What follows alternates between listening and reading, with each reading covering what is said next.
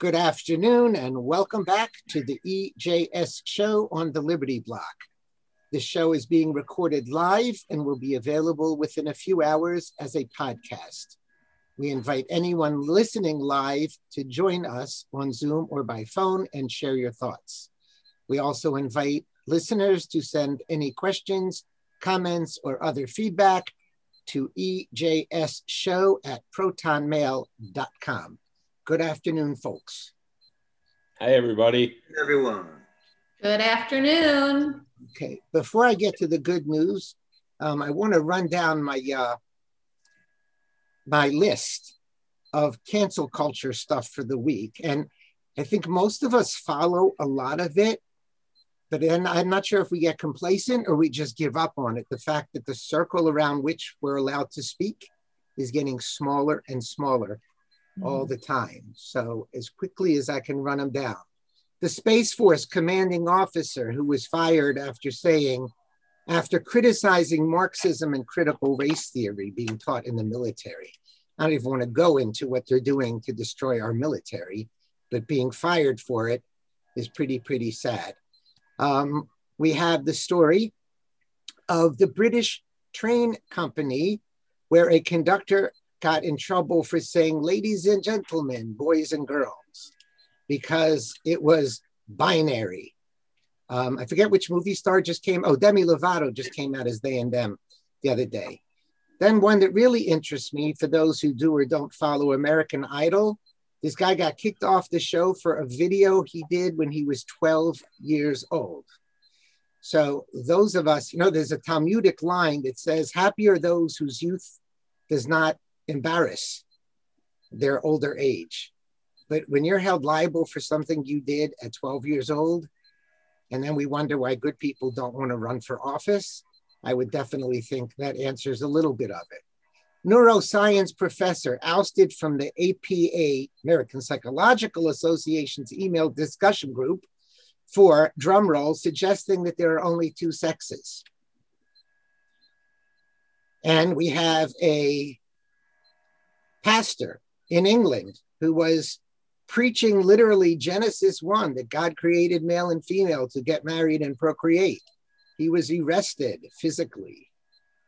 And we have a Spanish politician who got in trouble for saying that he doesn't think men can get pregnant.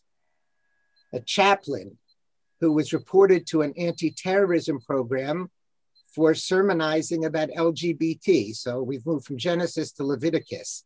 That's another thing you're not allowed to do. Quoting the Bible is literally, I remember when we used to say not too long ago, one day quoting the Bible will be a crime. We are totally there. And then on the forced to say certain things, I know one of you had shared the article about the American Medical Association rejecting meritocracy and embracing critical race theory.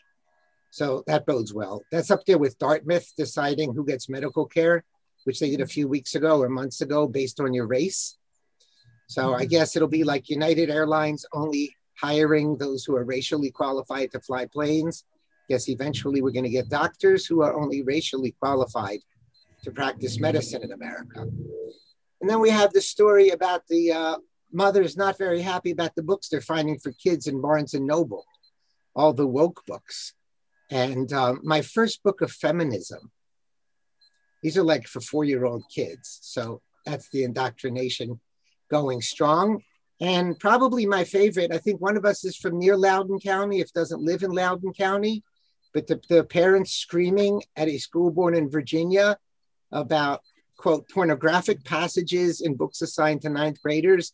And you literally can't even repeat some of the stuff in the book so the, the constant onslaught is absolutely never stopping on what we can't say and what we have to say.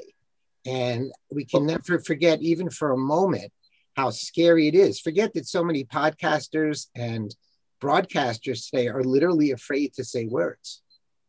You've forgotten uh, my favorite in the popular culture, of course. I follow hot women. So, uh, Gal Gadot, who is the um, actress who plays uh, who, Wonder Woman. She? She's Israeli. Yeah, she's the Israeli actress who who plays Wonder, Wonder Woman. Wonder Woman. Um, she posted something on Instagram. Basically, I could read it for you, but basically, I praying for peace for for all of the people on both sides in the Middle East, and she has been viciously attacked by the Twitterati, and there is a movement, um, very similar to the movement uh, that was uh, pushing to fire Gina Carano to fire Gal Gadot um, from uh, being Wonder Woman. And all she wants, all she wanted was, uh, I pray for this unimaginable hostility to end. I pray for our leaders to find the solution so that we could live side by side in peace. I pray for better days, and that is uh, what enough to get one um, fired, or at least have a, an entire movement uh, mm-hmm. built around uh, firing this person. And I, I, oh I feel for a Gal. I think she does a great job in in that particular role, and of course she's very pretty. Um, but you can't you can't even wish for peace nowadays. Because that's you know, really Ask you guys something though. Everybody knows that this is going on. I mean, these aren't even news stories anymore. What's what's the point of pointing them out at this point? I mean, are we going to do something about it, or are we just ranting about it? So that's I, listen because I've been brewing a rant, and I wish it was the better thought out. It's just going to spew out, but the doing something about it. You know, I hear these stories, and for me, my instinct is to go in and defend those people. And of course, I want to defend those people. But look, when we defend those people, and I think they're good, but when we defend them, we're not attacking those who are attacking these people. And this is what they want. This is how they win. This is how they make people believe that authoritarianism is something that it's not, that racism is different than what it really is, or that bigotry is not. That's how they mischaracterize words because we jump, and we don't always enough to defend these. But what we need to do is get on offense. I know I've been saying this for 10 years, but but I'm to the point, look, okay, you got that litany of, you know, how many times does the left use the word authoritarian when they talk about the right and certainly Donald Trump? So let's look at the, the meaning of the word authoritarian, characterized by or favoring absolute obedience to authority as against individual freedom, tending to tell other people what to do in a preemptory or arrogant manner. Look, we need to call this stuff what it is we need to focus more on offense. No, no authoritarianism. You do not get to behave as though you are authoritarian. Bigotry. Well, what is the definition of bigotry?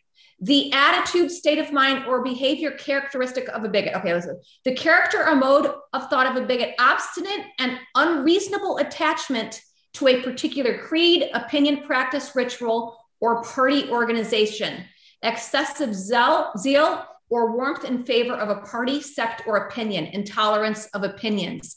We need to start applying the word bigot and bigotry where it truly applies. We need to stop defending ourselves against those words and start properly applying them as they truly mean and where they truly exist.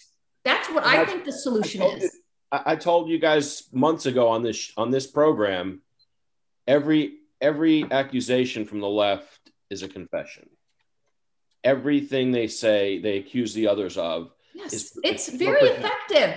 But do you know? Don't you think it, it's effective because what we do in response is defend ourselves instead of correcting what actually is authoritarian behavior, what actually is bigoted behavior, what actually is racist behavior. I mean, literally watching people uh, in, in, in, in code of public law and public behavior, they're literally categorizing the world in accordance with race, skin color, and immutable characteristics.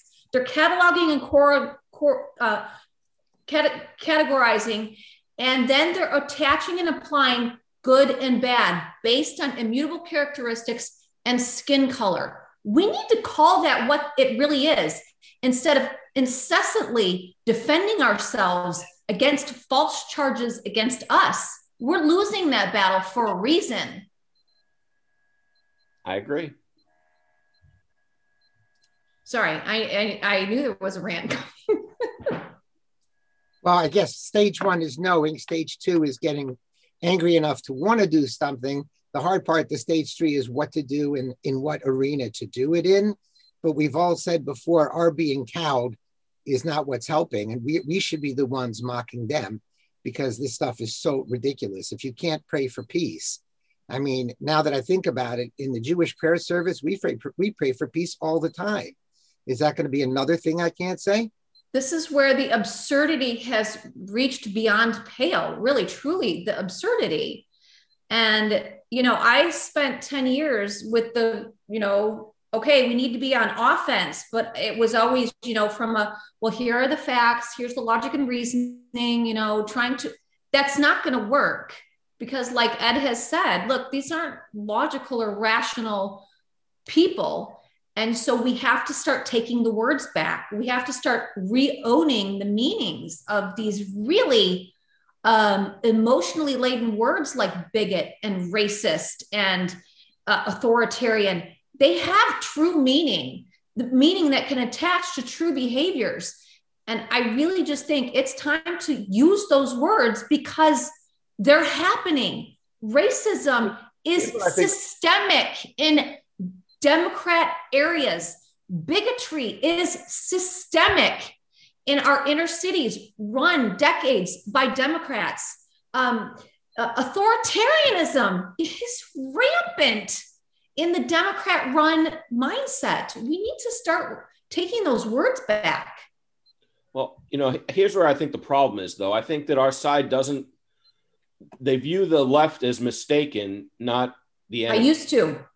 And they're the enemy. And, and, you know, I saw this week Ted Cruz criticizing, actually, he didn't criticize, he, he, um, he shared Bernie Sanders' tweet, I think, where Bernie was saying that, uh, you know, he was he was defending the Palestinians from from alleged uh, Israeli war crimes, and and Ted Cruz shares it and says it's heartbreaking that uh, that he's he's not willing to defend that stand by our ally Israel, and you know, and, and it reminded me of how he he tried to make nice to AOC a couple months ago too, and I, I, I sent back to him that it it's not heartbreaking; it's to be expected. This is what these people are they're an enemy. And, you know, it, it would be heartbreaking if somebody were making a mistake of that magnitude.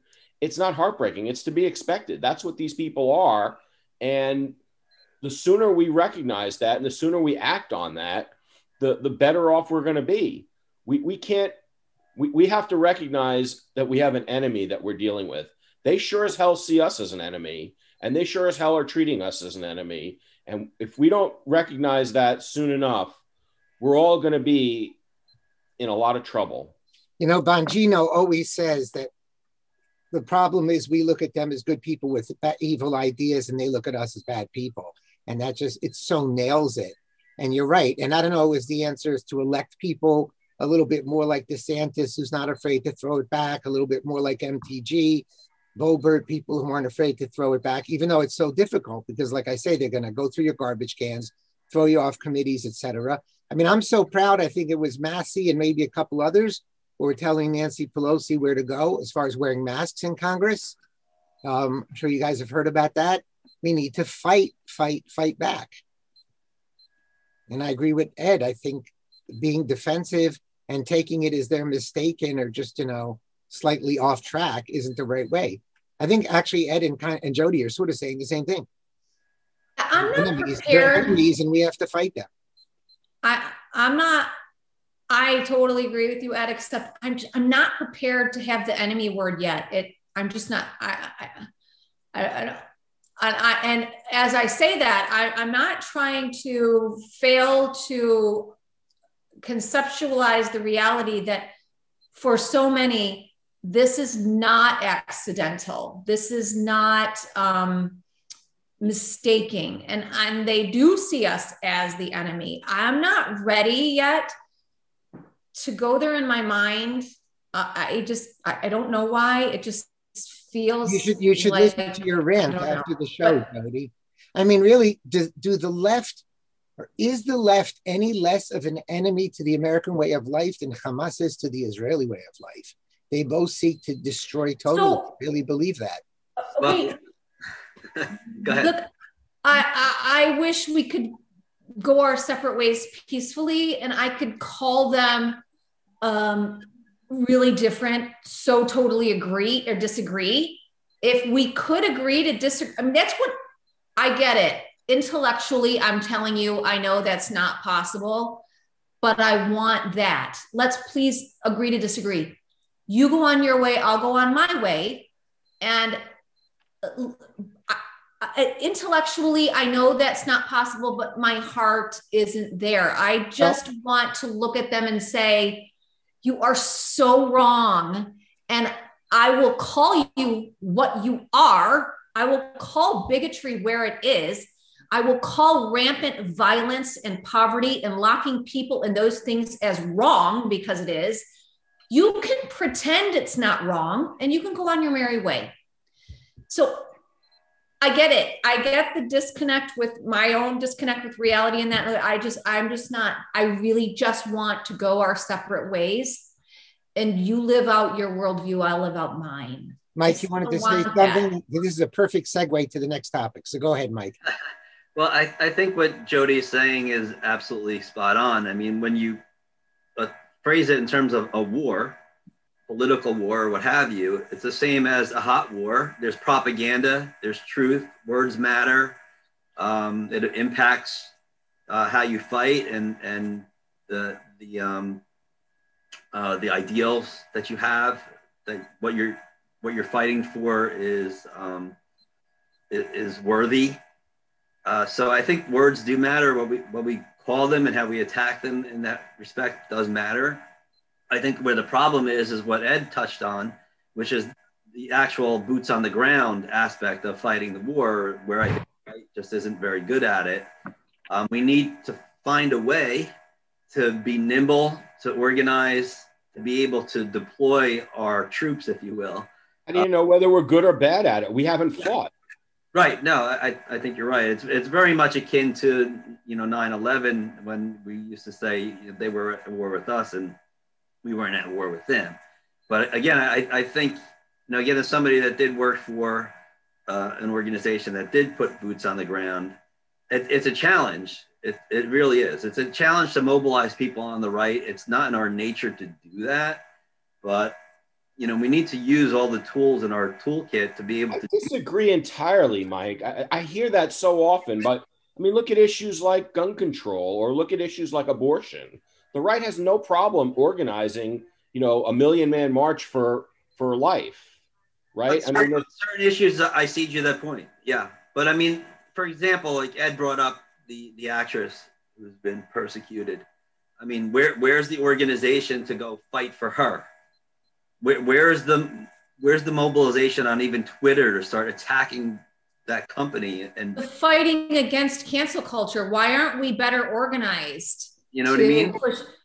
I, I think there are cer- certain issues where there is motivation. You're absolutely right. I mean, the life issue, they'll, you know, you'll see people every January right, for the Right to Life March. When it comes to guns, I think there's a pretty good, uh, well organized opposition, but not for everything. You know, You know, Mike, you were even searching for a word before. You sounded like you were searching for a word of a fight that's worthy or something. And I'm thinking this is a fight for survival. And again, which we're mincing words and going, you know, namby pamby on words. And I think that's very much part of the problem. It's actually a war for survival. And to go back to Jody's point, they would not be happy if we just left them alone and peacefully separated. Their goal is to destroy everything.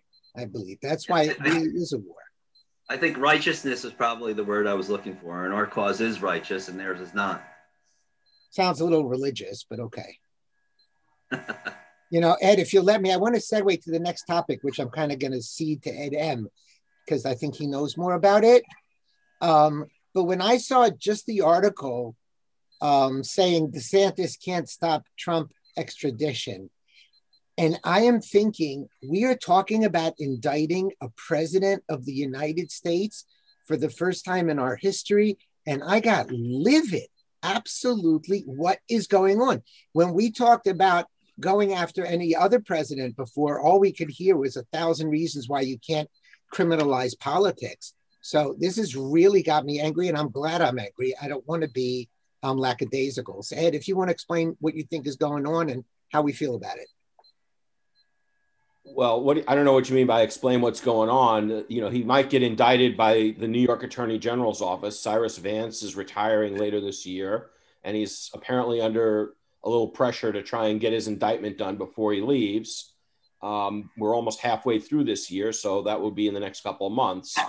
Uh, there's talk that maybe uh, DeSantis from Florida would try and block the extradition. Uh, candidly, I don't know the rules on whether a state can do that or not. But as far as I'm concerned, if I'm if I'm DeSantis, I would ask Trump how many state troopers he wants at his side, and I would send as many state troopers as he needs, and and tell the county attorney or whoever wants to try and arrest him, tell those troopers you shoot if you have to. They're not arresting Trump in in my state. Period. That's what I, mean, I would do. believe I don't care. I don't care whether it's James, or not. He you know, Letitia James in New York is going after him with everything. I know they just announced this is now a criminal investigation. This right, is pure Beria. Show me the person, show you the crime. I agree with you, Ed, and I wish a whole bunch more people will call for what you're calling for. Yeah, I mean it's and, and it's a joke what they're going after him for. It's it's about payments and how they were characterized on tax returns. At worst, that's a civil matter. It's not a criminal matter. It's not criminal fraud. It's utter it's utter bullshit. I'm sorry to use that word on this on this show, but it's just it's garbage. And and DeSantis should call it for what it is, and he should just say, "I'm going to assign as many state troopers as, as the president thinks he needs, and they have orders to shoot to kill if they have to to protect the president." They, they are not arresting the president on, on, in Florida, as far as, as I'm concerned. That's what I would do if I were the governor. And I don't. I, I totally agree. I, I, totally agree. I, I run. I allegedly run my own business, right? So, I, at at tax time, I get this enormous quantity of paper, PDF, of course, but you know this enormous quantity of paper from my accountant, and that is my um, tax return. Yeah, it's unbelievable. I have now. I uh, a friend of mine who who um, a number of years ago who, who uh, ran his company. He actually printed his tax return. It was this thick, double sided, um, and that's why you hire accountants, right? And Trump has hired accountants, and I, I hire accountants because I have no idea whether it's right. I have a, a mm-hmm. an idea in my mind of of what the end result is, which is close to zero because I, I try to like plan, you know, to have to not owe anything.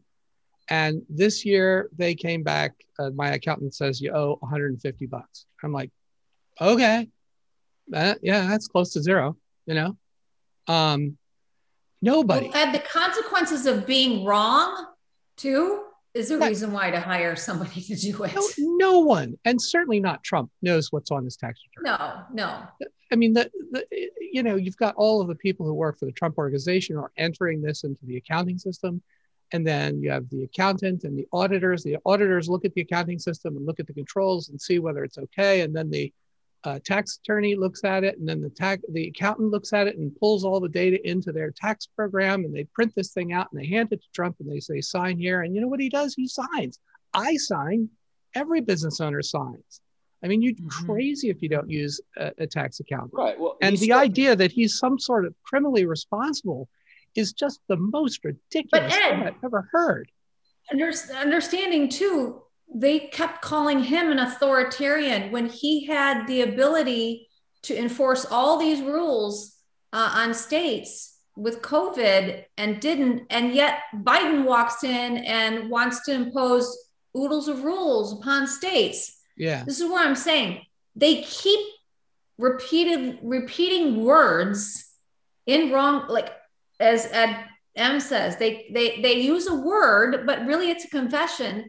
It's time that we start to take the reality of words back because it they are it isn't it it is a they are perpetuating um, a direct assault on reason, on intellect, um, on reality, Um, they are literally taking it's it's a devolution of everything we had evolved to as far as being rational, reasoned human beings in in the searching and seeking of objective truths. They have obliterated that. This is really really dangerous, and yeah. it's time we start taking um, truth back.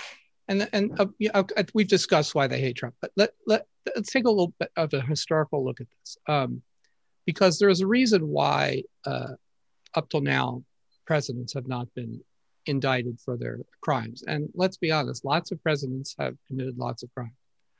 Um, and, th- and that and that goes back to the founders and their understanding of of uh, you know classical history. When uh, when Julius Caesar uh, came back uh, from uh, his 10 years in Gaul, having conquered Gaul, he wanted to run for consul and they wouldn't let him un- unless he came unarmed into the city. And yet he knew that there were a lot of people who didn't like him. And uh, whether you liked Caesar or not, that's not the point. He was appointed to this position. He did the job and made a, you know, made a lot of money, which was you know, conventional.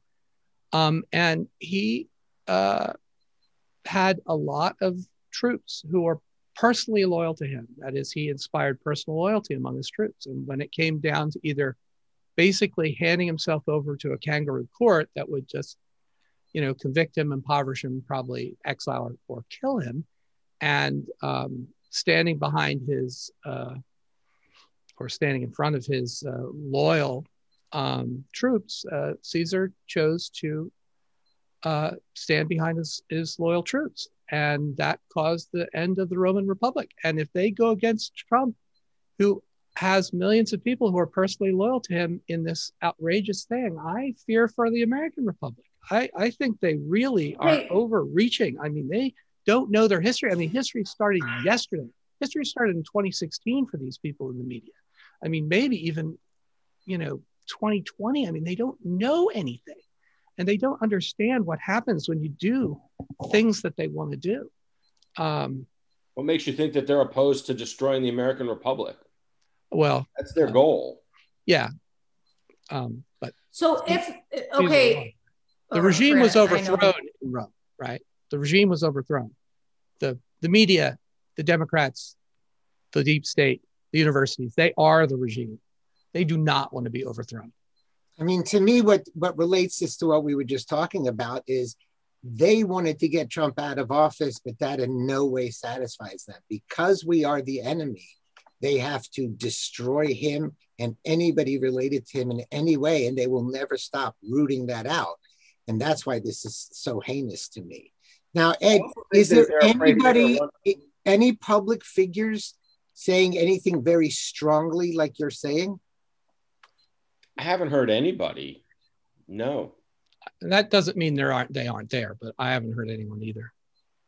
I mean, DeSantis merely said a defensive thing, basically, right? I won't let it happen. Right. Let me ask you what if that happens, if you know, do you think that's impetus for a civil war? Like, because the federal government's not going to tolerate that, or New York's not. I mean, I don't see the left saying, "Oh, okay, our bad."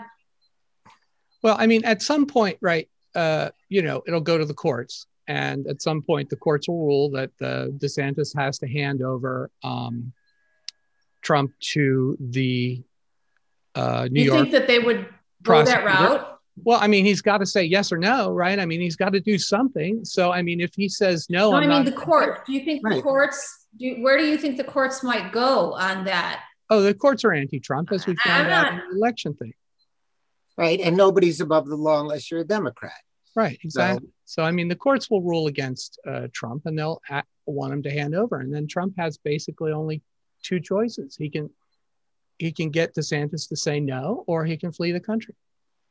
And I think he better flee the country. I well, think I said better... months ago uh, he needs a place to go, but the truth is, there's very few countries that wouldn't extradite him back.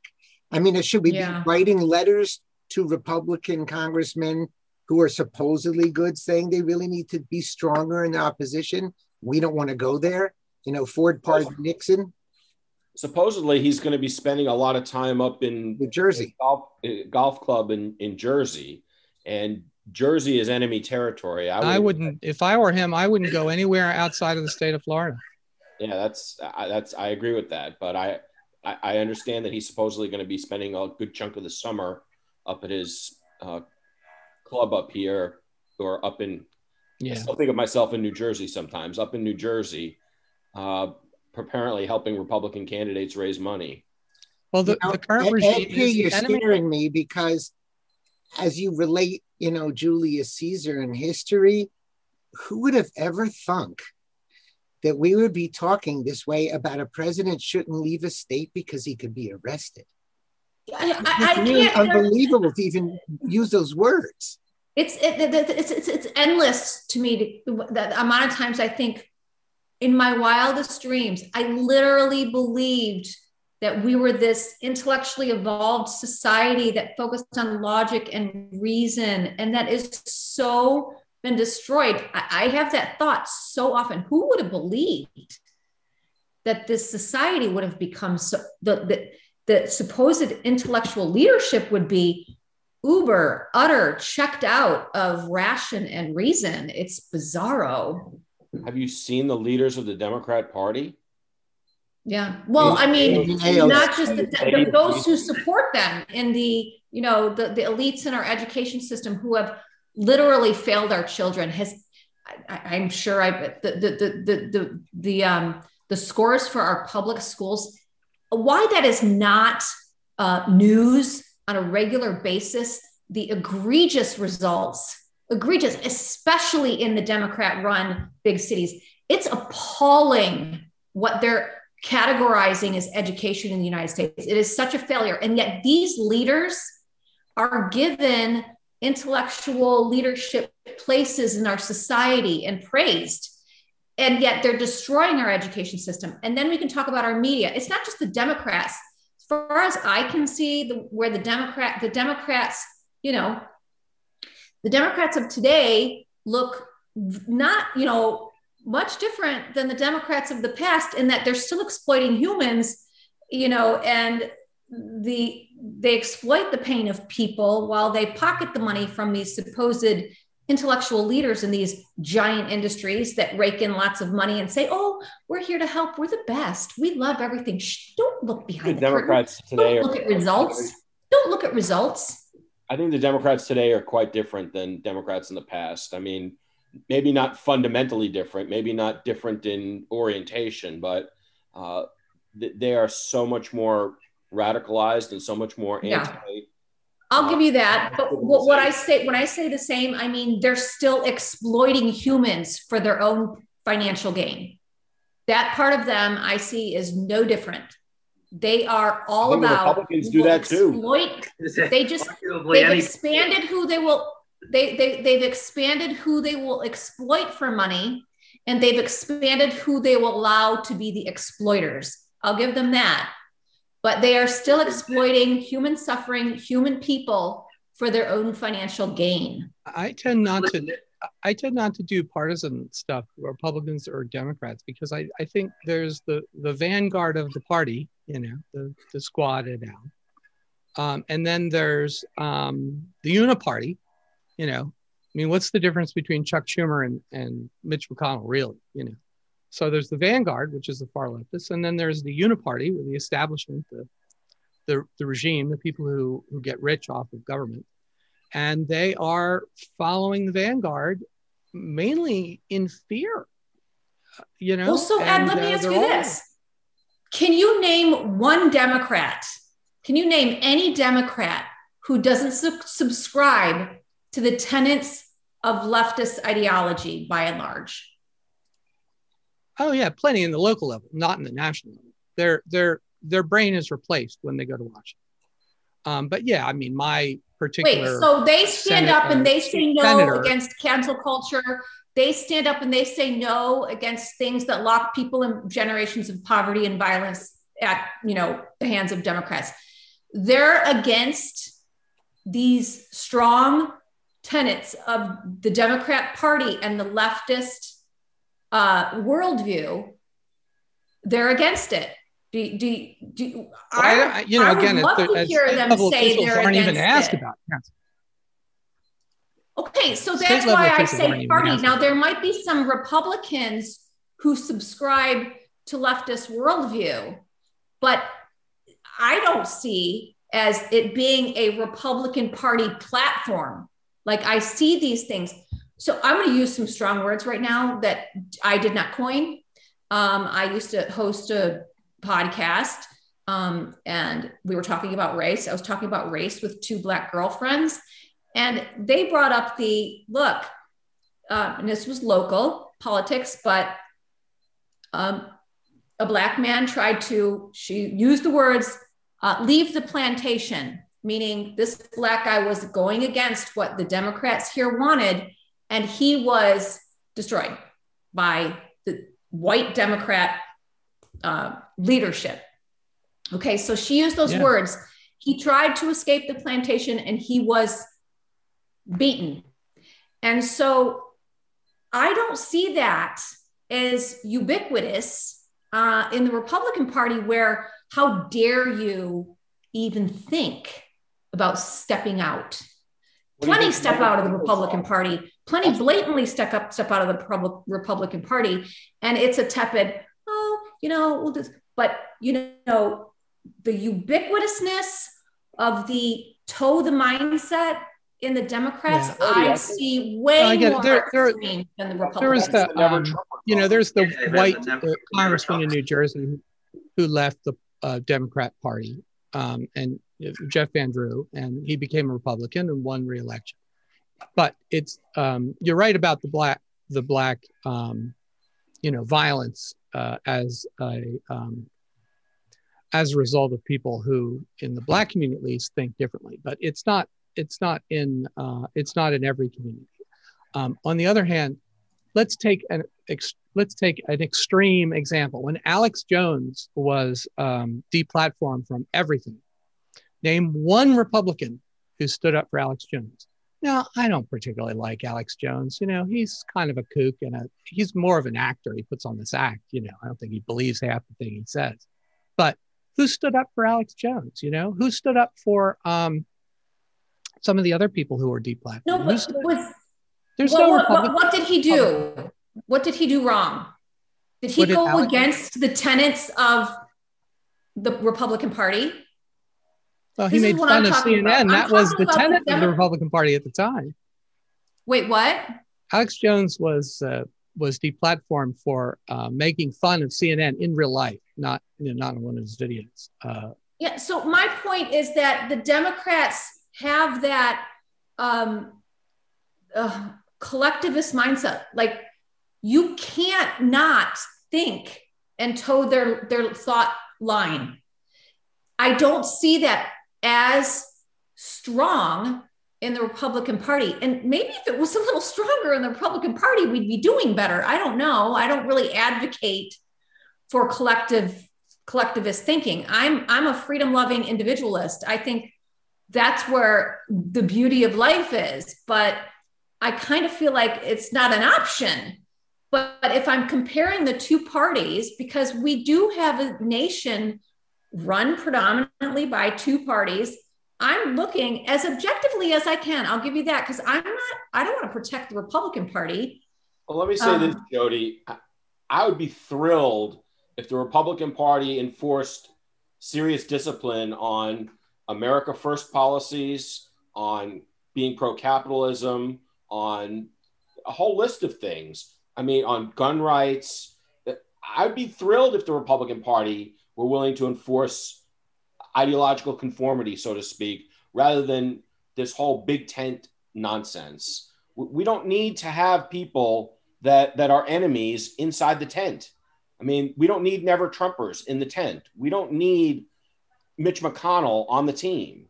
Mitch McConnell is is the problem. He's not an ally. He's an enemy. And the fact that he's got an R next to his name doesn't make him an ally. So I wouldn't be bothered at all if the Republican Party were willing to enforce a little ideological discipline. The problem is what their ideological discipline would be. I well, mean, they they do enforce well, ideological discipline, Ed. They just enforce establishmentarian ideological discipline. Right. Maybe Right. that's it. You know, maybe that's it right there is, you know, what what their discipline is, and it's not a good thing for. The Republican Party has always had this split between the establishment and the base. I think it, you know, it's been there, and arguably the Republican Party has more factions than that, which make it more difficult. But the left is is guided by a principle of they believe in big government, and despite some of their other maybe minor disagreements, they, they're for that author, authoritarianism that you were talking about. I don't think they believe in bigger government. I think they believe in the Leninist idea of continual revolution.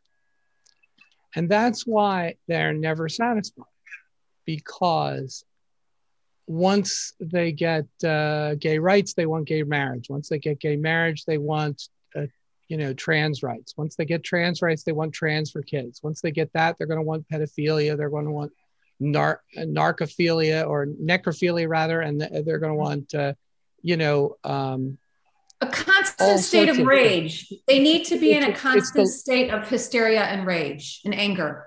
It's the continuous revolution. It's, yes, and that's the the that's the driving thing. It doesn't, and it doesn't even matter what they're overthrowing. Yeah. They're overthrowing things they believed ten years ago, and then ten I, years I ago they were overthrowing things they believed ten years from that. It's just a continual it, revolution. It's revolution for revolution's sake. That yeah, is the Leninist ideal. Isn't it ultimately just a quest for power? Yeah. Power, more power, more power. Yeah, it's a quest for power, but it's not necessarily a quest for government power. It, all the quest for power now is is is quest for uh, corporate power over individuals because uh, they own the government.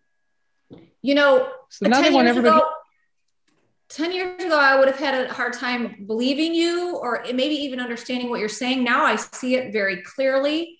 But I think there's a bit of um, these are people who these are all issues because they have trouble validating themselves. So it's a constant quest for validation, and rage and anger are their forms of validation. But we, you we know, they're looking for validation. I think they're destroyers. I think they're nihilists at heart, and the nihilism is is effectuated through what Ed is describing as constant revolution. The revolution is aimed at just also destruction destroy the old order, destroy. But it's also order. constant grievance too. When you look at the grievance industry and the race industry, there, there's always going to be something else. And why? Because there's there's a faction of leaders that will make money off of it. Mm-hmm. That's what they really. Mike, I feel like you just went full the power, circle. They want the money. I mean, look at the one leader of the Black uh, Lives Matter movement. Mm-hmm, mm-hmm. Ended up raking in all these dollars and buying all these expensive homes. I think you just went kind of full circle because there is that, you know, there's those people, the exploiters at the top. And then there's the people, oh gosh, I hate to use this word, but in history, they were called useful idiots. And those exploiters know, they know exactly how to exploit human misery and suffering of really of good people who just want to live their lives but are suffering and looking for someone to help and then there's the useful idiots in the middle. And then there, I don't know if I'm should be, but those exploiters at the top who really don't care. They just want the money and the power. So they're like, oh, I'm happy to exploit this and get you all worked up and point to these people so that these people stay all worked up and transfer money and power to me. Great, this system works. Hello? Ding, ding, ding. Yeah, I think the, I, I think I think there is a, a, a little bit of a difference in the sense that the, the the vanguard of the revolution are not the people in power, and they're never the people in power because as soon as the particular vanguard people like this uh, Black Lives Matter leader who bought all the houses, um, you know, gets power or money or whatever, then she becomes the enemy to the vanguard. And the vanguard, you know, then they, it's they're constantly churning themselves, they're churning us. And uh, you know now it's all about race. They're churning. You know, the the revolution is against whiteness and white people, and and uh, you know, and let's be honest, almost all the wealth in the United States is owned by middle and upper class white people. I mean, that's just a fact. And they're going to come for us and they're going to come for our, our money and our houses and our suburbs and everything. They're, they're coming for us. Okay, Mike, there was a topic you wanted to bring up. Well, I, I found it interesting today that the Biden administration lifted um, Trump era sanctions on some Russian actors that would pave the way for them to um, have a pipeline from Russia into Europe that would bypass Ukraine. Um, of course, that would only enrich Russia, provide jobs for Russia, um, hurt Ukraine. Um, and it's the same Biden administration that torpedoed the Keystone XL pipeline that would have helped our own country. And Trump is the Russian asset. Mm-hmm. Mm-hmm. I mean, it's just outrageous. And I, you know, I, I think from a geopolitical standpoint, Ed P is, you know, an expert on that region of the world. Talk a little bit about what the impacts will be there, but it's just to me, it's just outrageous. Why is it outrageous that they build a pipeline in Europe? Why do we care? Well, I, I think it empowers Russia. Why do we care? We want you, we don't want to trade with our enemies, but you want to enrich them and empower them by allowing them to have the pipeline. The the idea is that that you know there are already pipelines from Russia into Europe. This one happens to bypass Ukraine, so it basically prevents Ukraine from having a, um, uh, a veto, uh, a lever on Russia. Um, and so, if you are interested in the Russia Ukraine conflict, um, this particular pipeline uh, basically gets uh, makes Ukraine a lot weaker uh, uh, with respect to Russia. Now, I, I, I'm not a, a fan of anybody on the conflict, uh, as I said. On the other hand, I don't think Russia is our, necessarily our enemy. We're certainly trying to make them our enemy. Uh, in fact, I do think that there's a lot um, that we should be doing to try to make peace uh, with Russia, or at least some sort of accommodation with them, because uh, let's face it, we are not going to go and um, send American troops to Ukraine to kick Russia out of the Donbass province or, or Crimea. And the reason is we don't have the capability of doing that. Uh, anybody who wants to fight Russia on Russian soil is is probably the dumbest person in the world. So I, it's probably Joe Biden. Um, on the other hand, I, I, I you know, we, we had the idea that we would replace the natural gas that Russia was giving to uh, Europe with liquid natural gas um, that we would export because we were we had so much natural gas that it was you know the prices were so low that if we started to export it the problem is we didn't have a, a natural gas exporting terminal. We started to build one of those. Um, but with all of the restrictions now and all the trump uh, administration advances in energy policy having been destroyed um, by the biden administration i think the idea of us being able to, you know, and it, it, when you think of the pipeline, right, think of like one giant liquid natural tank, uh, gas tanker per day going from America to Europe. That's that's what we need. You know, that's a lot of natural gas. That's what it would take to replace this pipeline. And you know, that would be great for us. That would be great for Europe. Um, that would be great for everyone, and that's why uh, it was opposed, but not just by the Russians, obviously, because they want to sell their gas. That's what funds their government, by the way. Their taxes are very low in Russia, by the way. It's a 10% flat tax. Um, what funds their government is is all the energy exports. Um, but I don't. Germany didn't want that either, because Germany is not our friend, or Merkel is not our friend. I think the German people are our friend, but the, Merkel was not, is is not, and has never been a friend to the United States. And so I think she wanted this pipeline to Russia and she is going to get it. And yeah. there was nothing we could do about it except provide cheaper natural gas to them, which we. Oh, okay. Because they made bad decisions in the past. So now they need an avenue to gas. I don't, I, I don't know what uh, motivates someone like uh, Frau Merkel. I really don't. I, I think that um, she's uh, she's an odd person. She you know she want she wanted all the invasion into her country. She welcomed the invaders. She wants to pay for them. Uh, and the German people are so beaten down they wouldn't even vote her out for that uh, abomination. Um, she she wants she she wants the United States to spend billions, tens of hundreds of billions of dollars a year defending Europe, um, and then uh, from Russia in particular. And then she goes and wants to make this energy deal, which will only strengthen Russia. Um, the German army is a mess. I mean, in in the sense of I'm sure they have a few units that can fight, but you know they're all up in uh, you know multicultural uh, craziness like all the other armies in um, Europe. They, you know, the the European Union itself has maybe ten times the um, GDP and, and maybe five times the population of Russia. Russia's not a threat to them unless they're crazy multicultural nitwits, which they are. Um, I, so I'm done with the Europeans as far as defense is concerned. I, I NATO's useless uh, because they they don't want to defend themselves. They don't take uh, Russia seriously as an enemy. I don't think Russia is an enemy, at least under Putin. Uh, not that he's not a troublemaker, but I don't think he's an enemy. He's not going to be marching. He's not Stalin with the Red Army marching through Europe uh, to end up at uh, Brest, right, uh, or the Pyrenees. He's not going to do that. Um, so I, I don't. I, there's no hope for Europe. So I've given up. Well, it's interesting you did bring up the other aspect of this, which I was going to bring up. So this was apparently a way to make our relationship with Germany better because the bad orange man apparently ruined all that.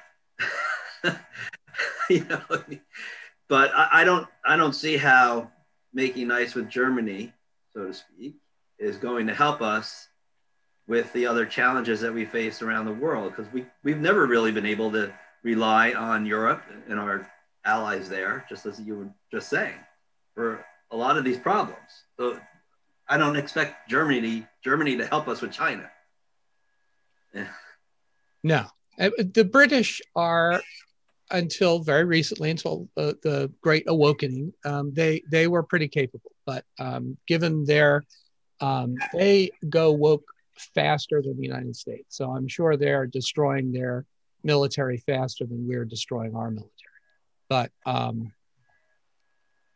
but yeah, we're we're all in trouble um, we're all in trouble, and I don't I don't see any way out of it. I mean, we we've got, you know, the the physical standards in the U.S. Army today are um, are gone. If you want to be fit, if you want to be strong, if you want to, you know, be able to run 10 miles and then fight a battle, you, you can. They provide you with the capability of doing that. But if you don't want to, you don't have to. And it's become almost a welfare program for people who want gender transition surgeries and people who want to stay out of shape and get a decent uh, paycheck. It's, I don't know what to say. We are not winning any Normandy sized battles anytime soon. And the oh Navy is almost no. just as bad. We can't win. We can't win on a college campus to have a discussion. I mean, they literally yeah. need a safe space from words yeah from words right i mean when that's when that's your youth and they are trained to perpetuate assaults literally perpetuate assaults on reason and objective truth. Yeah. No i agree. And this this book by this uh space force officer um what's it called? Uh because i just bought it. Oh, I bought it at um, I bought it at Barnes and Noble because it was out. Uh, it, Amazon was out, so I bought it at Barnes and Noble. But basically, of how uh, communism is infesting the military, and then he has been relieved of his office. I think you mentioned that earlier, Steve, and re- relieved of his duties um, just because it, you know, even though the book was totally approved by the Defense Department under Trump, um, now to point out the fact that communism is infecting our military is, is enough to get you fired. And he is, um, you know, he's now out of a job um, due to the woke Biden administration, but he's right. I mean, it just proves that he's right. The fact yeah. that they fired him proves that he's right. Right. So that brings in my whole authoritarian thing. Like, you people were just using this hysteria of authoritarianism, and you do this. Yeah. But let me ask you this: there's a there's a response, right? Is it Matt Gaetz maybe uh, like what's the recourse? Is this legal? Can they can they do this? Is what's the recourse? Um, well, I mean, the recourse is is to the military courts, but um, I have met those judges in the military courts. They're worse than regular judges. I mean, that really. So the answer is no. Yeah, I mean, I Yeah. swear to God, they are just the most liberal. I mean, uh, you think the judges like the They're not liberal. They're illiberal. Again, I'm taking words back. I'm done with the misapplication of terms. They're not liberal in the classical sense. They are illiberal. yeah, if they he'll, he'll be the next breaker Morant, huh? Yeah, I mean those the I mean what in in World War II, um, the Germans uh, let off a submarine off the coast and and there were like 10 or 12 saboteurs. I don't forget the and they were caught almost immediately and and uh, I think uh, you know they were tried in a military tribunal within a week. They were all sentenced to death. I think one or two of them got executed and the rest were the sentences were commuted because they're you know the, the U.S. wasn't quite that bloodthirsty at the time. Um, it's within a week, within two weeks, it was all done. There are people in Guantanamo Bay for 20 years, and they tried like, well, why can't we try them in a military tribunal? Why couldn't it be done in a week? Why is it? Why does it take 20 years to try it? And it's because the the lawyers, the the lawyers for the defense department, the lawyers for the prosecution are just as bad as the lawyers for the defense. And that's why you can, and of course, the courts are hopeless. Um, so that's why we have uh, still have bad guys in Guantanamo Bay who haven't faced a hearing, haven't even faced a, a you know, a, a anything. No, but you can be prisoned for preaching Genesis 1. Yes, yes, or saying I that men are women. in- oh, yeah. Mhm. Or men aren't Yeah. women. There are men. Men those are men. are and women are women. true. Those are true assaults on humanity. Yes. apparently some um, I, I don't know what to call it some person of an indeterminate gender just won a big lpga tournament Really. and you wonder you know the feminists some of them are up in arms against this because they're gonna they're tearing up medal after medal taking them away from the uh, biological cisgender females i guess is how you gotta, gotta what you gotta call them Yeah. maybe there's a prayer that they'll fight hard against Well, you it. Know, we yeah, know they're split on this subject. You know, they're upset about who's the famous um, gay woman who's very upset about this. Caitlyn Jenner. Oh, wait. Um, no, I'm besides. Caitlyn Jenner, another not one of the tennis players, something. Martina It's. Navratilova. I think it's yeah. Martina Navratilova is very vocal about it. But I mean, can you imagine if you're raising a daughter all these years to get into college sports, Olympic sports, everything else, and it's it's just gone. Again, will they fight because they're used to fighting and they know how to fight? I guess we Well, can hope. This is the, you know, they start eating themselves, right? Once, you know, once you end up on their chopping block, you're on the chopping block. And then sometimes you, you, you awaken, the true wokeness happens. Yeah, the United Kingdom has um, a, a, a real movement uh, uh, among TERFs, tra- uh, trans exclusionary radical feminists. And uh, that's the the name their enemies give them. But, you know, we all sometimes use those terms like capitalism. Um, so in the United States, there's very, very few. There's no movement of TERFs. There's a couple of people like Camille Paglia or, um, God, who who else? She's the only one I can. She's the only intellectual feminist that I can think of who is um, is saying the trans thing is, you know, while respecting trans people, but saying the trans things is is crazy. So. Uh, I don't know. Yeah, there is no TERF movement in the United States, and that's unfortunate um, because everybody's afraid of the vanguard of the revolution. Even they are scared. And and like you said before, 10 years ago, the window has moved so far in So 10 fast. years that the feminists are being crushed by the trans movement. Yeah, Mhm. But- Which I and the trans movement will be crushed by the pedophiles. You know, I mean, you know, it's just it's gonna whatever they go to next. I wonder if they'll give into that because that's like their their biggest biggest thing. Yes, they will. They will. They will. No They one will. has stood up to any of this madness. And so why do we think they're not going to continue down the Right. road? Um, Again, 10 years ago. Hi, Laser. because I, I I get to use my favorite phrase. It's for the children. It doesn't matter because the word children will become off limits the same way currently. Yes. Whatever other word is off limits. They'll simply be, I don't know, age indeterminate species or whatever. If five year olds Three adults. If five year olds have the mental and, and emotional capacity to decide that they're that they're boys instead of girls, why don't they have the mental and emotional capacity to have sex with a random four year old? And Why yet the press the press is full today of a story of this woman who busted into some party and quote unquote raped a 17 year old boy. And that's like the worst crime in American history today. I don't know. They're so caught on this one. This under 18, you have no brains unless it's for an abortion or to become a transsexual. But for everything Only- else, you have no brains. Or to vote because they're pushing the vote. Right. They need that right now. As soon as they can lock up everything they're doing right now and they can begin to use the kids to get more of what they want, all of a sudden kids will have the most say. Right now, they're still working on people over the age of 18. They're, they're unlike the Republicans who don't know how to fight anything. Democrats are not stupid. Saul Alinsky was not stupid. The Clintons weren't stupid. They know what they're doing. They pick their battle, they fight it, they win it conclusively, and they move on to the next one. And uh, what we're seeing now with transgenders, which I totally think Ed is right. I think this is going to go down the road to pedophiles. I'm honestly curious to see where it'll go next. I want to see a dolphin be the first lady, and I think we might see such a thing. So uh, this is all, you know, all of this, like everything else, started with a beautiful thought. It started with feminism. Great. Then things became equal. Cool. But a handful of original feminists became the neo feminists and they took it too far.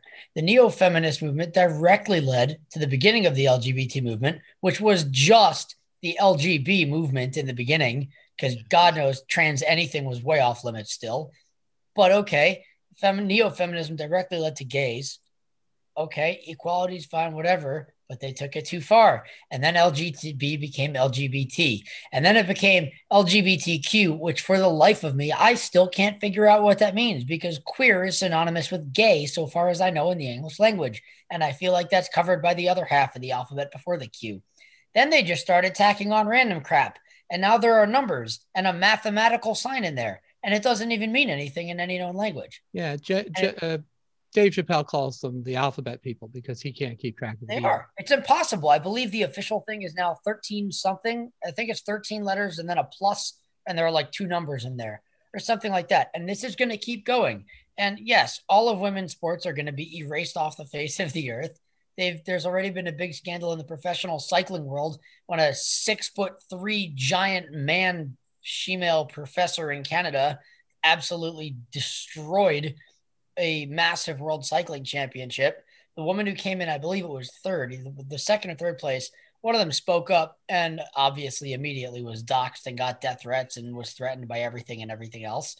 And this is just going to keep going. This is nothing special. What's happening? There was a, a very interesting article the other day, and I uh, and I say it's interesting because it agrees with what I um, what I've always thought, and that is that the and I can't find it, so I'll I'll get it to you guys uh, later. But um, basically, it echoes Steve Sailer's idea of the you know the alliance of the fringes, everybody who is out, uh, you know, uh, and so that in, includes the you know minorities, immigrants, uh, you know, people who do not have, uh, you know, normal sexuality, um, that sort of thing. It, it's it's an alliance of all of the outs against the ins, and the problem is the outs don't have anything in common with one another. Uh, lesbians and gays don't have anything in common with one another. I've seen them; they don't, and they don't even like each other. And um, you know, Guatemalans and Colombians don't have anything in common at, each other. Um, No, the they only hate each thing other a lot. Japanese, Koreans, and Chinese have in common with each other is they all hate each other with a passion. So um, they come up with these terms like Hispanic or Asian. And there's nobody who's Asian. There's no immigrant from, uh, you know, from Asia that calls themselves Asian. They're Korean or they're Japanese or they're Indian or they're uh, Vietnamese. But they get them into the United States. Um, there's nothing you can do with the immigrants because they're too sensible. But their children, they're taught, and I've seen this. It's so it's so disgusting. Their children are taught that they're Asian and that they have to react to quote unquote Asian hate, right? That's the stop Asian hate hashtag. But of course, they're not Asian. They're Japanese or Korean or whatever, or in the you know first generation they're pretty much american. I mean if you look at them they're you know if you talk to them and whatnot they're just american but they've got this chip this asian chip on their shoulder. And the same with hispanics. I've i have a couple of friends who are hispanic and um and that just means they they have ancestors from south of the border right? I mean they're not they're, they're no more hispanic. They're no more uh they have no mestizo blood in them or indian blood in them they're white people you know, and yet they have this chip on their shoulder uh, that they're Hispanic and that they've been abused all their lives. And the LGBT, right? Lesbians and gays hate each other. So you have to create a category where they're, they feel like they're together against, you know, us, straight, white, married people. Um, and so it's all coalition building among the fringes. And it was it was very interesting article about how um, how you build coalitions of people who have absolutely nothing in common by a sort of branding mechanism to to brand them together you know and then bipoc uh, black indigenous and people of color you know try put them all together and then there'll be bipoc q for all the queer people or you know it's trying to build this coalition of people who have nothing in common except they hate us. So ed is this part and parcel of the perpetual revolution thing yeah. Well, I mean, they're the soldiers, right? That's this is the one way of making it happen. Yeah. And I'll, I'll, build on what Ed said. Having worked in New York City and worked in the 911 system in New York City for a whole lot of years, I learned pretty quickly what I didn't learn in school, which is that this whole Hispanic thing is just a garbage lump. Because if you tell a Guatemalan and a Honduran that they're the same people, they'll both kill you. They will stop killing each other to both kill you. World Cup season, literally during World Cup season, assault flies up in New York City. And every single day, I would be treating people who beat the hell out of each other because the drunk Colombian guy said that his team was going to beat Peru, and the Peruvian guy stabbed him in a gas station. And this is a normal thing. They hate each other. They all hate each other. Mexico has a wall to the south because they hate their neighbors to the south.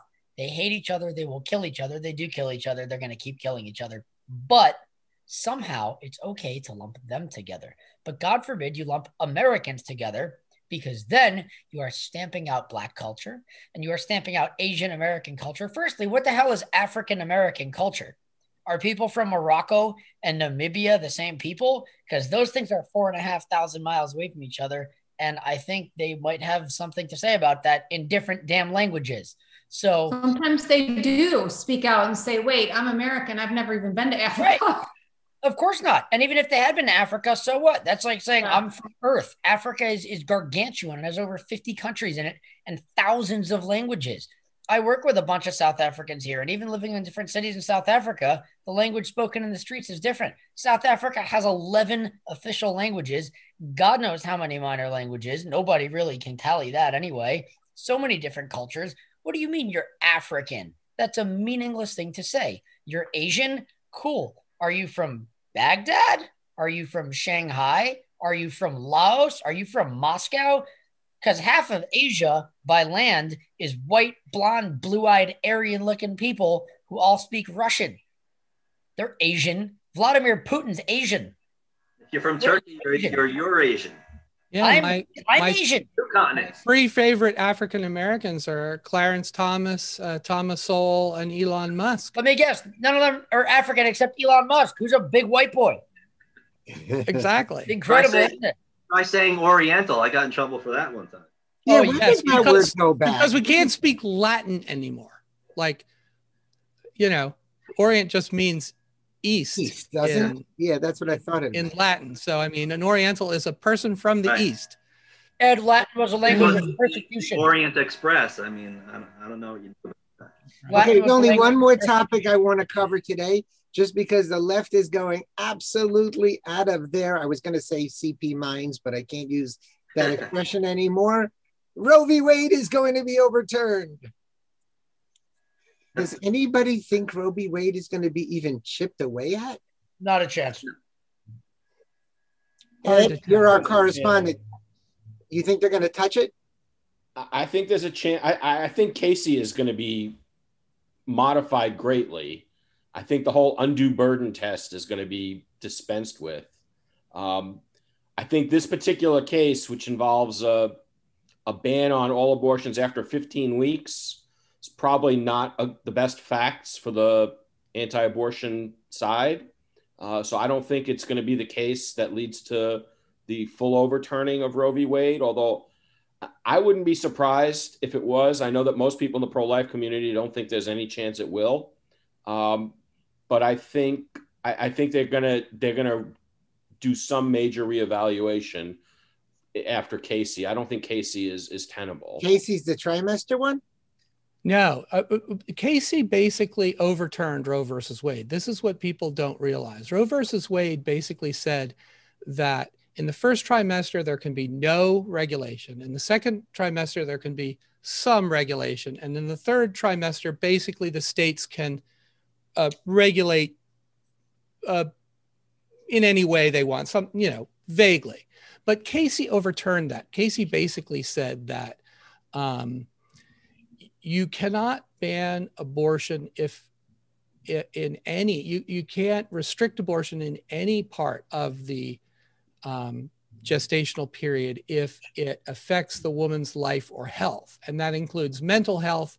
And so if she's simply anxious about having a child then the day before she's willing she's uh, scheduled to give birth it's perfectly reasonable. If you can find a doctor to do it it's perfectly reasonable to have an abortion. So in a lot of ways, Casey overturned No, Uh, overturned it, expanded it the way I look at it. Roe. It's more permissive than Roe v. Wade. Yes, and and made it so again you have to find a doctor, Also- but there are plenty of doctors, as uh, God, uh, Herm, Kermit Gosnell has proven, that are are willing to do it. Um, the the issue though I think is that,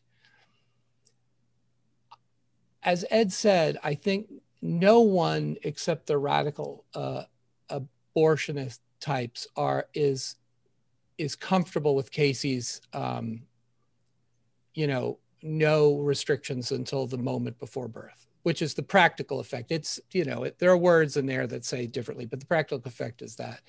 And i think that the um, i think going back to roe might be on the table. That is Okay, so the question is, is does the Supreme Court have to do this by defining whether it's life or not? Now that we're 50 years past not knowing maybe what was going on inside the womb, I mean, on what basis are they going to split trimesters and oh well there was never any basis to begin with just like there was no basis in obergefell I mean, right? So, I mean, where do you where do you see them going with this? who knows Uh, who depends on who writes the opinion Well, we know Roberts is going to vote left. That's where my money is in Bitcoin. Um, and maybe the other five go the other way. But, you know, they can't say it's life, right? They have to always skirt around that issue, don't they? Why? Because you can't take a life without uh, due process. That's Yeah. always- the abor- I mean, the you know- pro-abortionist crowd has always said we have to fight any law that in any way intimates that this could be a life, including the the um, homicide charges against you know people who kill fetuses, et cetera, et cetera. Yeah, I mean, the it, it, you know we can talk morally and we can talk legally, but I mean, the Fourteenth Amendment says that every person born in the United States is a citizen of the state thereof. So there's this born thing. So you can you, you can say, okay, well, they're not citizens, but then you can't kill illegal immigrants either, you know. And so um, you'd have to argue it that way because uh, unborn children are not citizens. And no, so, they're not. Per- they're not protected by that, but they're still protected by life, aren't they? Isn't Well, I mean, they, life- you know, if somebody murders a, a woman, a pregnant woman, they can be charged with double But homicide, that's right? the thing, but they So- fight that because they don't want it to be called life because then it's protected. What Well, how can it be considered life in a double homicide of the a murder of a, a pregnant woman? But it, I'm not advocating uh, banning ab- abortion. I'm just asking how. Oh, which is really stupid. I get it. It's it's Jody, it has no logic, no reason. I get it. That, those laws protect the right of the woman to carry the baby to, to term. That's that's the answer, I think. Yeah, but they do call it a double homicide in some states, and Right, isn't that why they because- fight it?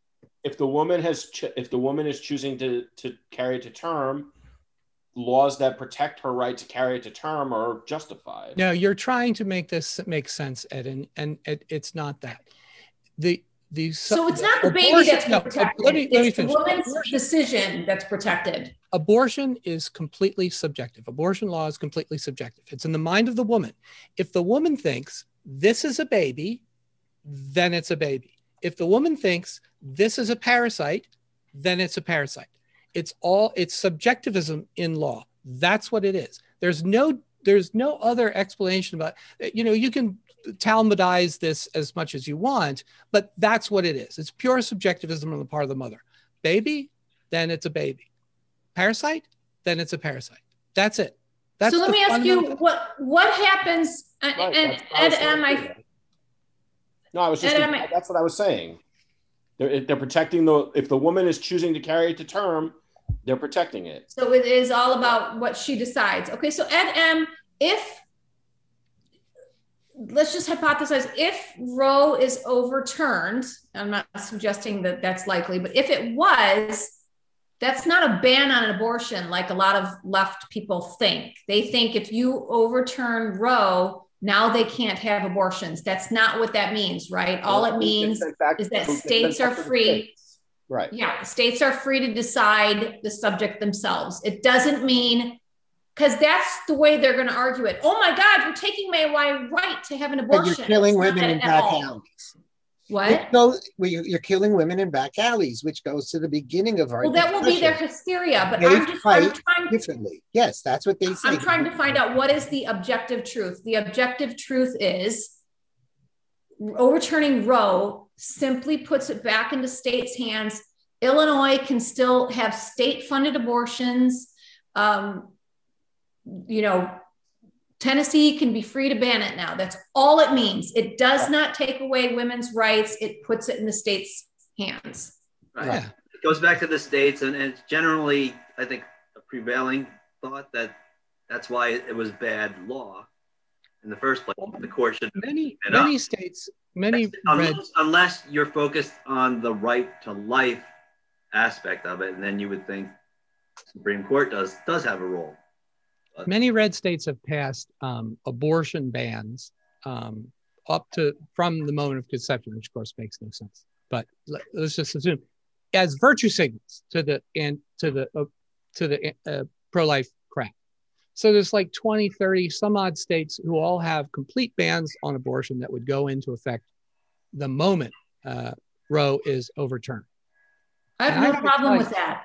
And I got to tell you, those state legislatures, legislators who pass these virtue signal laws do not understand the hellacious firestorm that is going to descend upon them if those laws actually go into effect because they ban uh, the pill, any sort of, uh, you know, um, the uh, IUD, uh, anything other than condoms. They ban all sorts. They ban all birth control, essentially other than condoms, and they uh, ban the you know the morning after pill, et cetera, et cetera. Uh, the firestorm that's going to light up on the desks of state legislators if if Roe is ever uh, um, overturned and these these virtue signals uh, laws are are become the law of the state, they have no idea what's going to happen. Um, and I think all of these laws, with maybe one or two exceptions, will be modified to allow uh, abortion Right. And at the Um, very least, they're not going to be prosecuted. in the first few weeks at least because i mean my god if you if you don't then you know you've essentially banned contraception too I mean, Soros will buy a few more prosecutors. yeah right I want to come back for one second just because now, Jody, you really got me thinking about where that life distinction is drawn in in law as it's written and applies today when you brought up the double homicide piece. If you shoot a pregnant woman, she gets taken to the hospital, they pull the baby out, she dies, the baby lives. Would you not be liable in a civil lawsuit to pay for that baby? Because by my understanding, you would be. So despite the fact that the crime and technically the homicide are committed prior to that magical born word, then a baby is born after the homicide and the crime have been committed, and yet you're still on the hook for the baby, despite the crime on having been hook for the committed before the baby was born. Who, who are you talking about? The, the murderer about or the the father? father. Well, I'm no, I'm I'm saying the murderer. I mean, That if- that is still going to be considered a crime, right. But I mean, and if he you would still be if be able to be held civilly liable, would he not? a murderer kills somebody who has a child, the murderer is not responsible for raising the child. But he's uh, liable for the, the cost. Okay, let's say that kid is born with cerebral palsy. Unequivocally, it's because of anoxia because his mom was bleeding out. Okay. He's So going to be in not a prison. So, that's not a civil action. assuming it's a man that did the shooting, he should be in prison, right? How's he Yeah. gonna? But he might have an estate that could be used. Yeah, uh, uh, would he not be held civilly liable? Because at least by my understanding, he would be. He'd be held he might be held liable for the damages done to the to the child, but he wouldn't be liable for the the parent's responsibility to raise the child. No, th- then uh, I get that, but I'm saying he's civilly responsible, despite that having been. I mean, that kid technically was not born when the entire crime was committed, and when he Right, suffered. well, I the mean, anoxia you and have these lawsuits against you know drug manufacturers that produce drugs that were given to pregnant women, and they were found liable for for birth defects. Right. So you're right. That's an even clearer cut case. why? than So our- then, why aren't murderers liable? I, I mean, I would think that they are for the injury, for the specific injury to the fetus that they cause. As Jody pointed out, though, they're going to wind. Most of them are going to wind up in prison or on death row. So I don't know how they're going to repay it. I mean, it's more of an academic question than a. So maybe it is an academic question, but so I'll take the pharmaceutical one because that's a much easier example to play with. If those pharmaceutical companies are liable, then how are, are is the law not defining life as pre-birth? The pharmaceutical company didn't hurt the baby after it was born. Hmm. If such a lawsuit can go through, then I think by definition the law is calling life in utero. Or you're just pointing out the fact that the rules can't be consistent. Right. That's what I was trying to say. Is maybe there's some Yeah, that's what you got me inconsistency. thinking If you're calling road, it Joe. life here, but you're not calling it life here, kind of odd.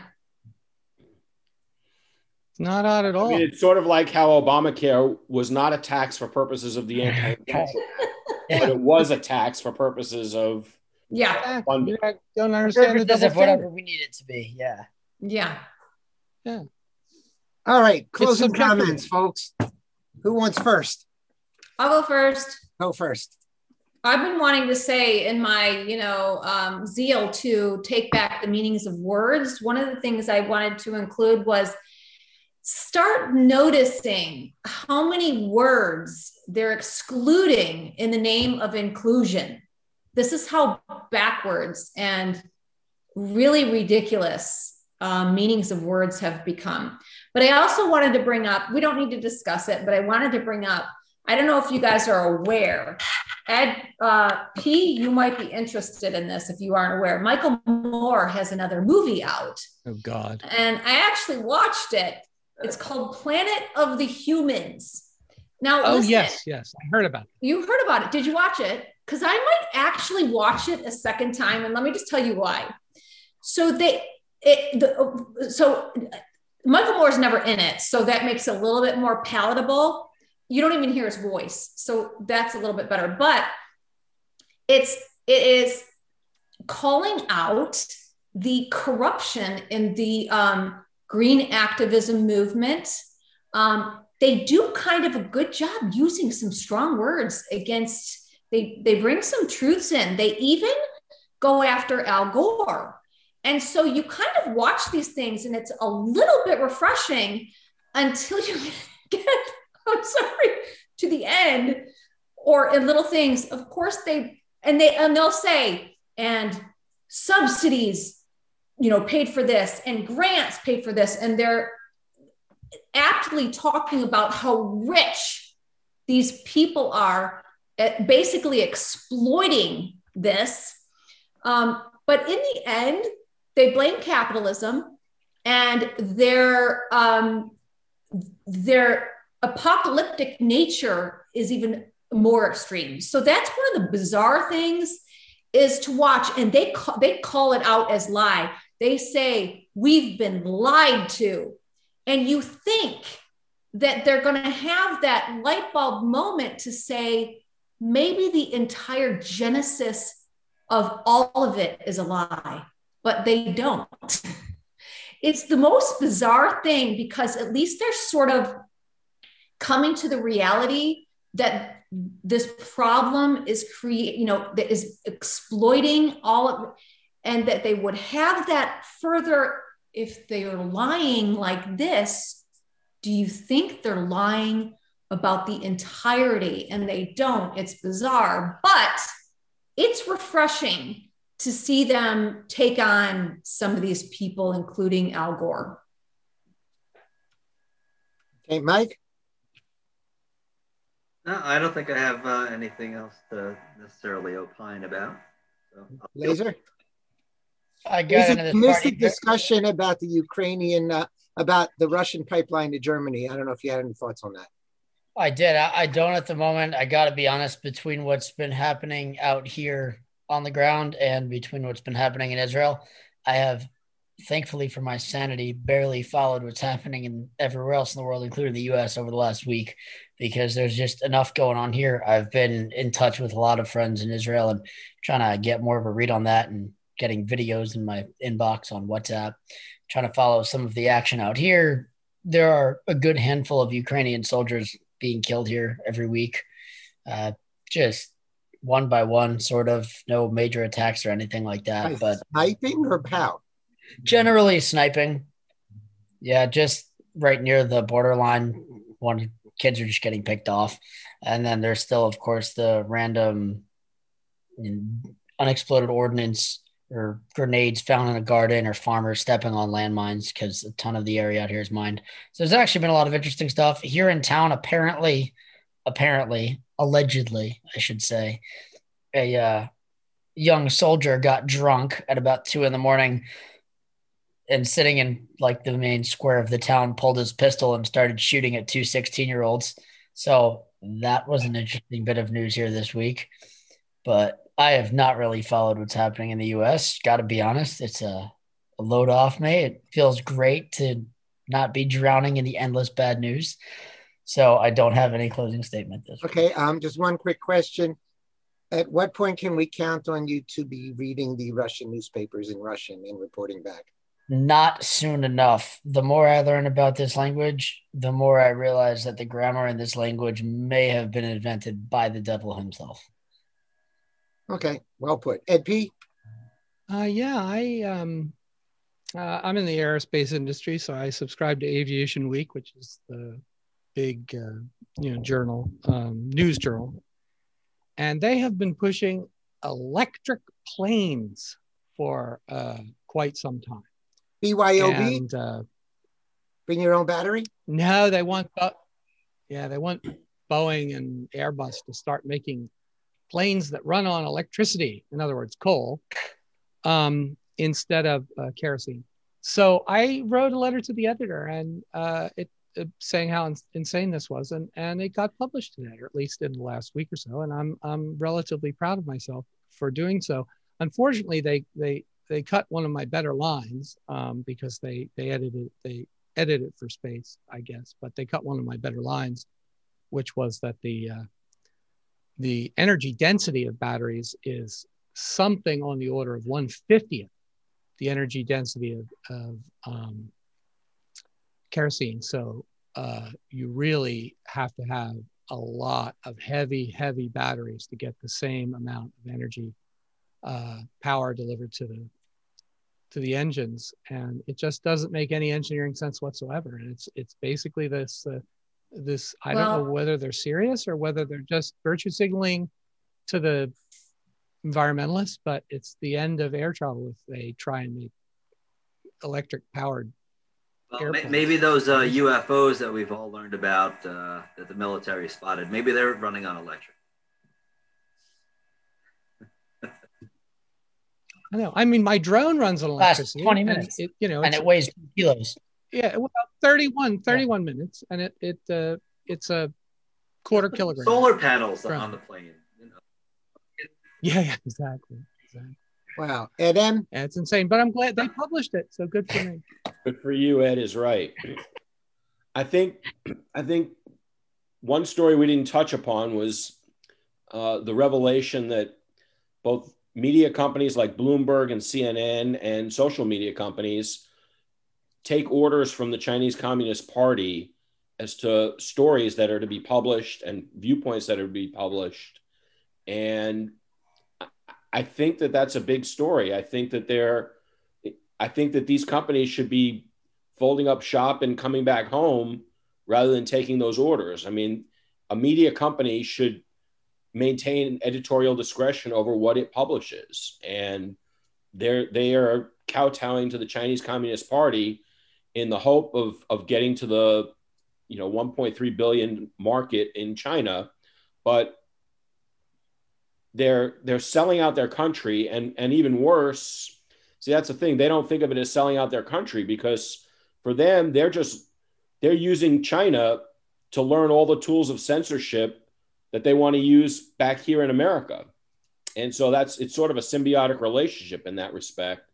And um, I- just think that's a big story. I think uh, i don't know i'm not sure what to do about it other than that it's a foreign policy issue. It's, it's not a domestic policy issue. Um, and it just shows that you know we need to take china a lot more seriously than we are. Um, and you know we're not. Um, I guess I don't want to go into it at depth because we're late, but when you say it's a foreign policy issue, not domestic, but it's CNN that's doing it. So isn't it kind of domestic? well yeah but i mean they're doing it abroad i mean if what they do abroad is not a domestic matter it's a foreign i mean i think it's a foreign policy matter But I mean, and the only thing we can do is as citizens to pressure them, right? There's nothing a government can ever do with the press. and all of our Hollywood uh, movies and television productions all have to be approved by the Chinese Communist Party before they can be shown, because the uh, Hollywood is so dependent on uh, Chinese money to fund their development that um, they dare not uh, write anything. And if they do write anything, like for instance, there was a lesbian kiss in the last horrible Star Wars movie and it was cut out for the Chinese market. So they um, uh, they're definitely uh, everything must be approved by China first in our entertainment. Well, and we talked, you know, we talked about that Loudoun County, you know, the parents speaking up against the the school board.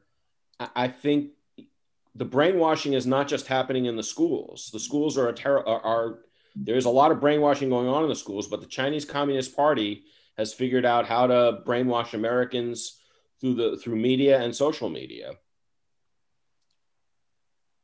Yeah.